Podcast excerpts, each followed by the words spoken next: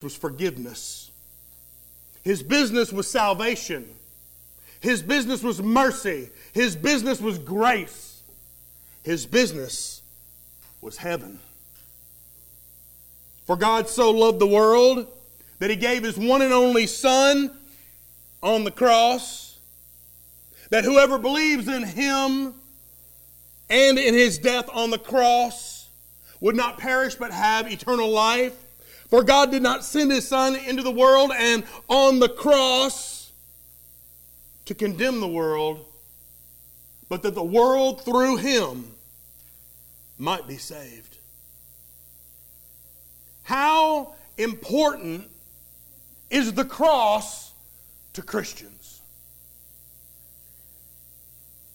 Well, it's very important, amen? It's very important. It's important because of what that cross represents, and it's because of who got nailed to it.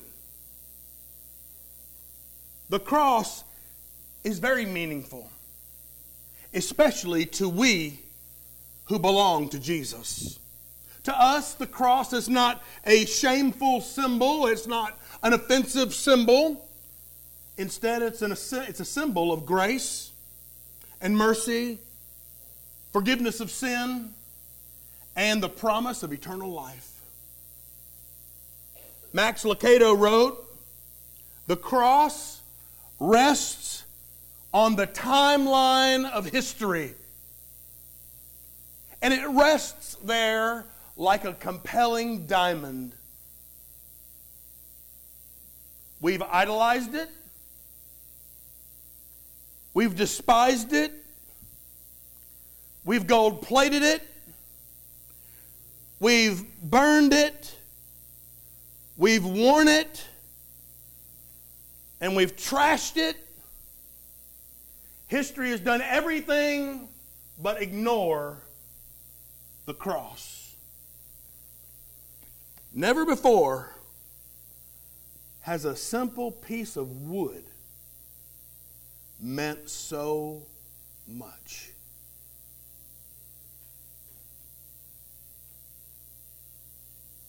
It's just a piece of wood, but it means so much.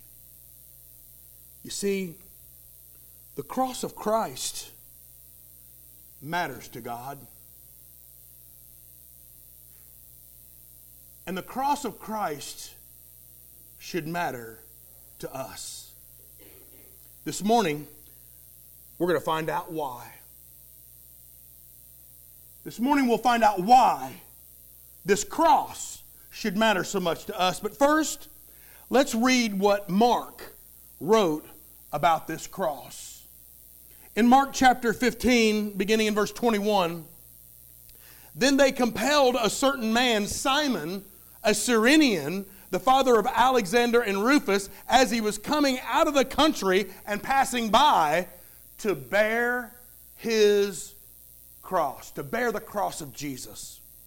And they brought him to a place called Golgotha, which translated is the place of the skull. And then they gave him wine mingled with myrrh to drink to try to deaden the pain, but he didn't take it.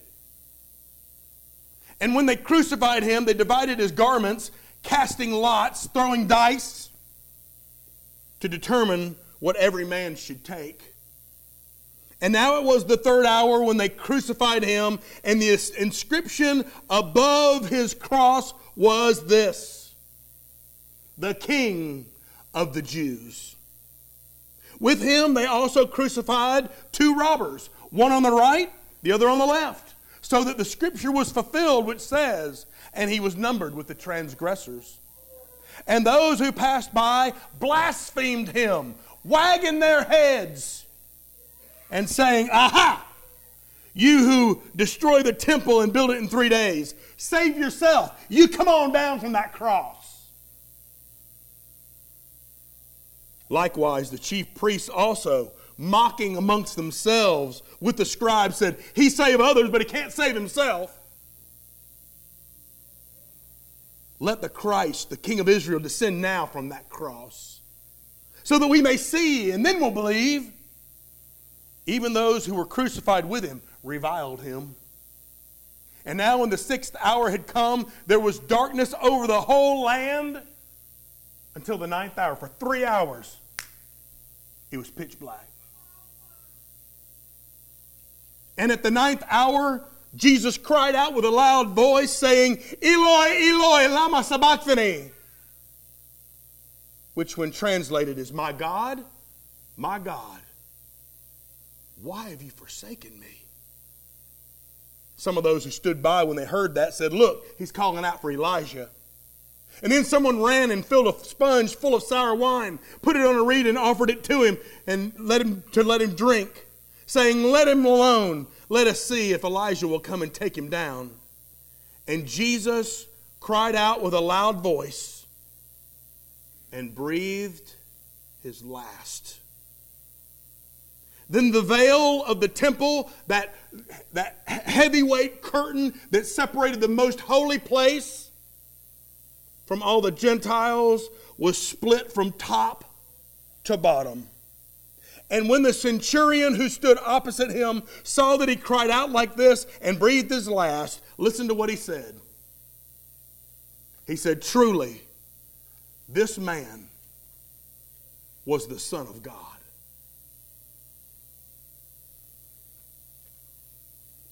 Why should the cross of Christ matter to you?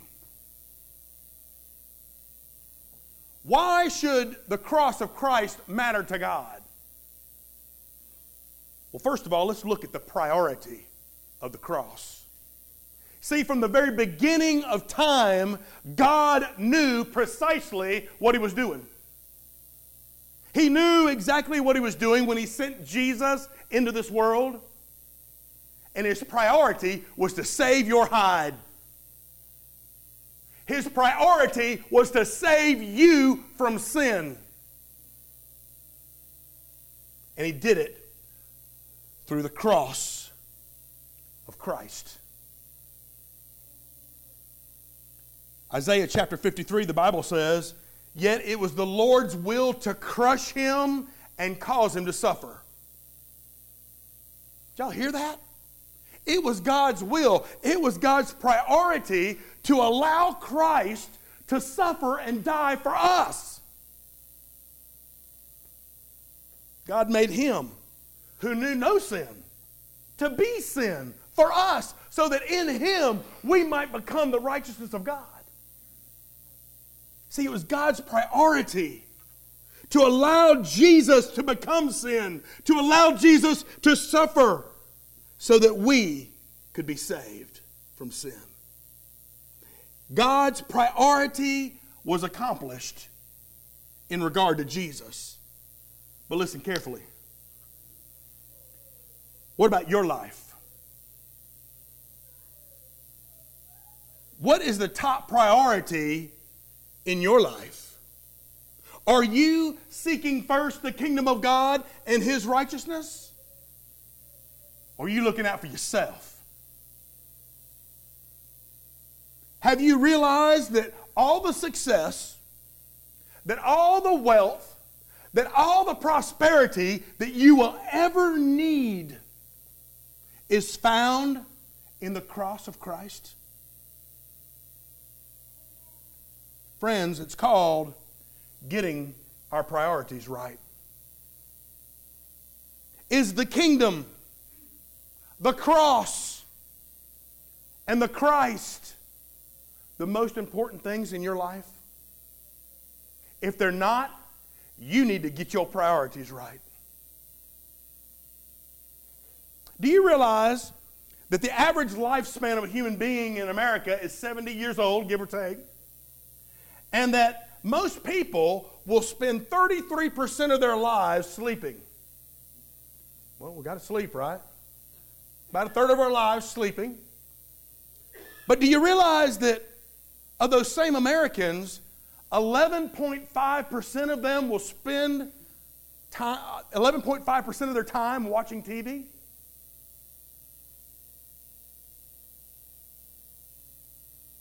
Do you realize that that 6.5% of these Americans spend that time just having fun? Got to have some fun, right? But listen to this only 0.7% of them spend time practicing their faith. Less than 1% spend that time practicing their faith. I'm here to tell you this morning that the cross of Christ should be a priority in your life. It should be a priority in your life. Think about it. What changes do you need to make to make the cross of Christ top priority? But that's not the only reason that the cross matters to God and not the only reason that the cross should matter to you. You also ought to consider the pain of the cross. How many of you have ever had a bad day? Raise them up. Let's see them. Anybody ever had a bad day? We've all had a bad day. We've all had bad days. It's inevitable. Even Christians are going to have a bad day. Even Christians at some point are going to suffer in their lives. Even Christians at some point are going to have pain in their lives. The world's not perfect, and neither are we. In fact, Peter said, Dear friends, don't be surprised at the painful trials that you're suffering as though something strange is happening. They're inevitable, they're coming. Young people, be ready for it. They're coming. Hard times are coming.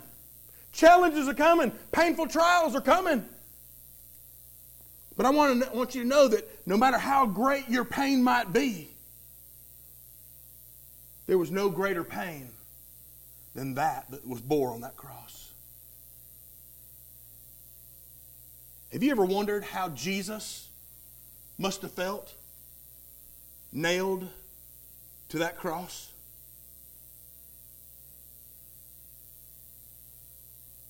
The Bible tells us we ought to think about that. The Bible says in Hebrews chapter 12, consider him who endured such hostility from sinners so that you don't grow weary and lose heart. See, none of us will ever suffer anything near what Christ suffered on that cross. At the ninth hour, Jesus cried out in a loud voice saying, Eloi, Eloi, lama sabachthani, meaning, My God, my God, why have you forsaken me? Jesus took on his body our sin. He became sin. He tasted death for you. And he was separated from his father. Two year old David was taken by his mom, Deborah, to see Dr. Larry Truman.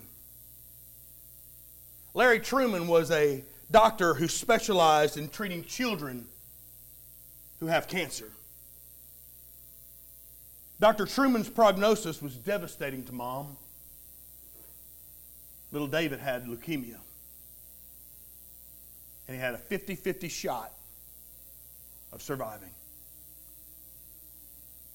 But through the countless clinic visits, the blood tests, all the IV uh, drugs, all the fear and all the pain, many of you moms can identify with this.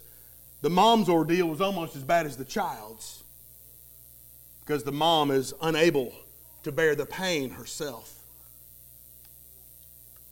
But ironically, little David never cried while he was in the waiting room. Although the friends he was waiting to visit uh, always hurt him, sticking needles in his arms and in various places. In fact, he always ran ahead of his mom so that he could visit with the staff at Dr. Truman's office. But when David was three, he had to have a spinal tap. A spinal tap is a painful procedure at any age.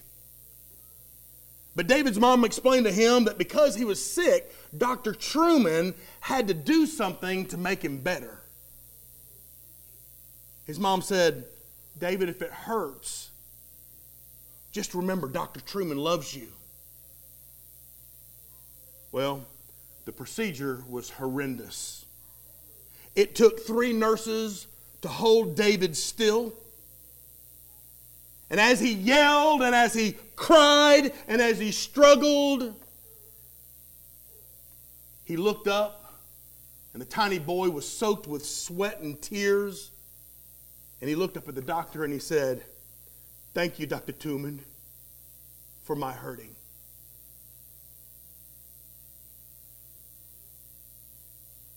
As Jesus bore our pain, as he bore our suffering, I wonder did he say, Thank you, Father, for my pain? Did he say, Thank you, Father, for my suffering? I don't know about all that, but I do know what we should say. We should say, Thank you, Jesus, for hurting for me. Thank you, Jesus, for taking my pain. Thank you, Jesus, for taking my punishment. Because you see, before you can really celebrate Easter, you first have got to acknowledge the priority of the cross and the pain of the cross. But there's also great power in the cross. See, the Bible is very clear about the promise of heaven. And for the most part, people in this world are interested in going there. Is there anybody here interested in going to heaven when they die? Would you raise your hand if you have any interest at all in going to heaven when you die?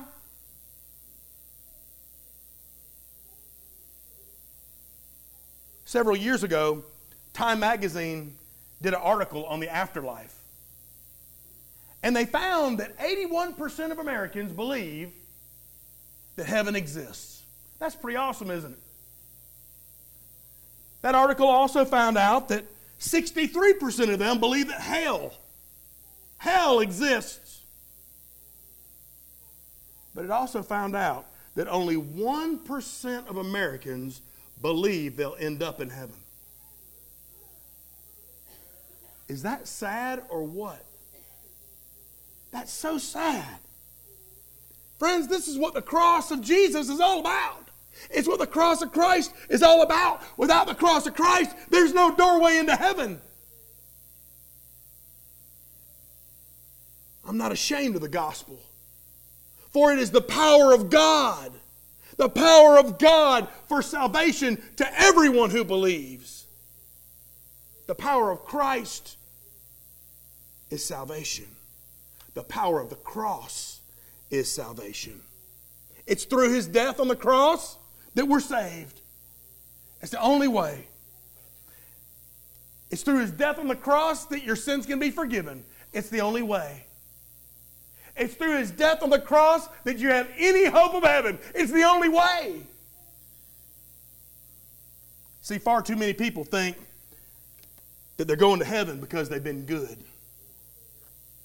But I want to tell you that the gospel says there is not one thing you can actually do to earn heaven. The only thing you can do is believe in the cross of Christ. and the one who died there. You know, occasionally while I'm eating out at a restaurant, someone will surprise me and they'll bless me and they'll come up and they'll say, Let me buy your meal. Let me pay for you. And I'll always say, No, no, no, I can pay for my own food. And they say, No, you can't pay. Your money ain't no good here. I'm paying. I'm paying. Let me pay. Guess what? That's exactly what Jesus did. Jesus said, Let me pay for you. Let me pay the price for you. It's through his payment that we're saved, y'all. Our payment would never be enough. We would never be able to pay enough to go to heaven.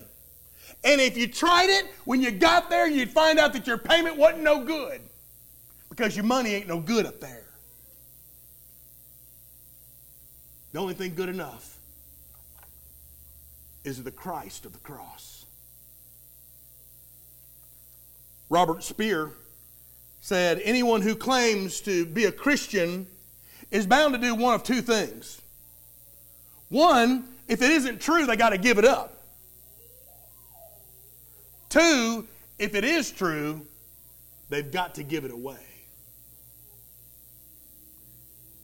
You know, this is a great time of year to give the message away.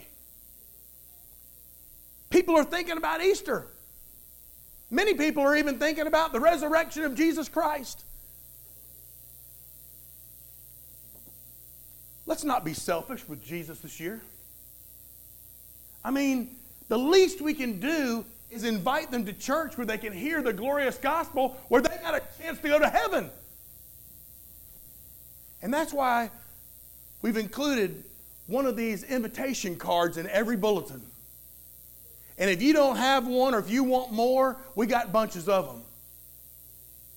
But I would like to challenge you as a believer, a fellow believer in Christ, that you will give that to somebody that's not going to church. Just one person. That's not too big of an order, is it? One person this week? One person. Give it to one person. And say, I just want to invite you to church this week. We're having a special Easter service. It's going to be awesome. And I want you to be invited. Let's not be selfish with Jesus. Let's spread the word of this cross, this cross of Christ. You see, listen carefully. You listen and say amen. amen. Jesus didn't just die for you. Jesus didn't just die for you. He died for your parents. He died for your brothers and sisters. He died for your friends. He died for your classmates. He died for your co workers. He died for all those people at the mall. He even died for those crazy people you see at Walmart. He died for all of them. He didn't just die for you. So let's be challenged this week to spread the word of Christ. You know, on the outskirts of London, there stood a large white cross. And one day in the middle of the city, a policeman heard a little boy crying. And he came up and he asked the little fellow, he said, What's the matter? How can I help you? And he said, I'm lost. I'm lost. And the officer said, Well, don't cry. You don't have to cry. We can fix that. We can find out where you live. And the little boy said, If you'll just take me to the hill where that white cross stands, I can find my way home. Can I tell you that it's just that simple? The way of the cross leads home. The way of the cross leads to heaven. Are you lost in your sin? If you died today, would you have any hope of going to heaven? Or would you be eternally separated from God with no hope? What do you got to do? Believe on the Lord Jesus Christ. Trust Him. Obey Him. Surrender your life to Him. And the promise of this Bible is that if you will believe in Him, trust Him, and surrender to Him, he will save you. And He will take you home. That's my prayer for you today. Father in heaven, I thank you for a wonderful opportunity to worship you on this Palm Sunday. But Lord, my heart just yearns for those who don't have any hope right now. And Father, I pray if there's even one person here that is lost, they don't have a relationship with you through Jesus Christ and the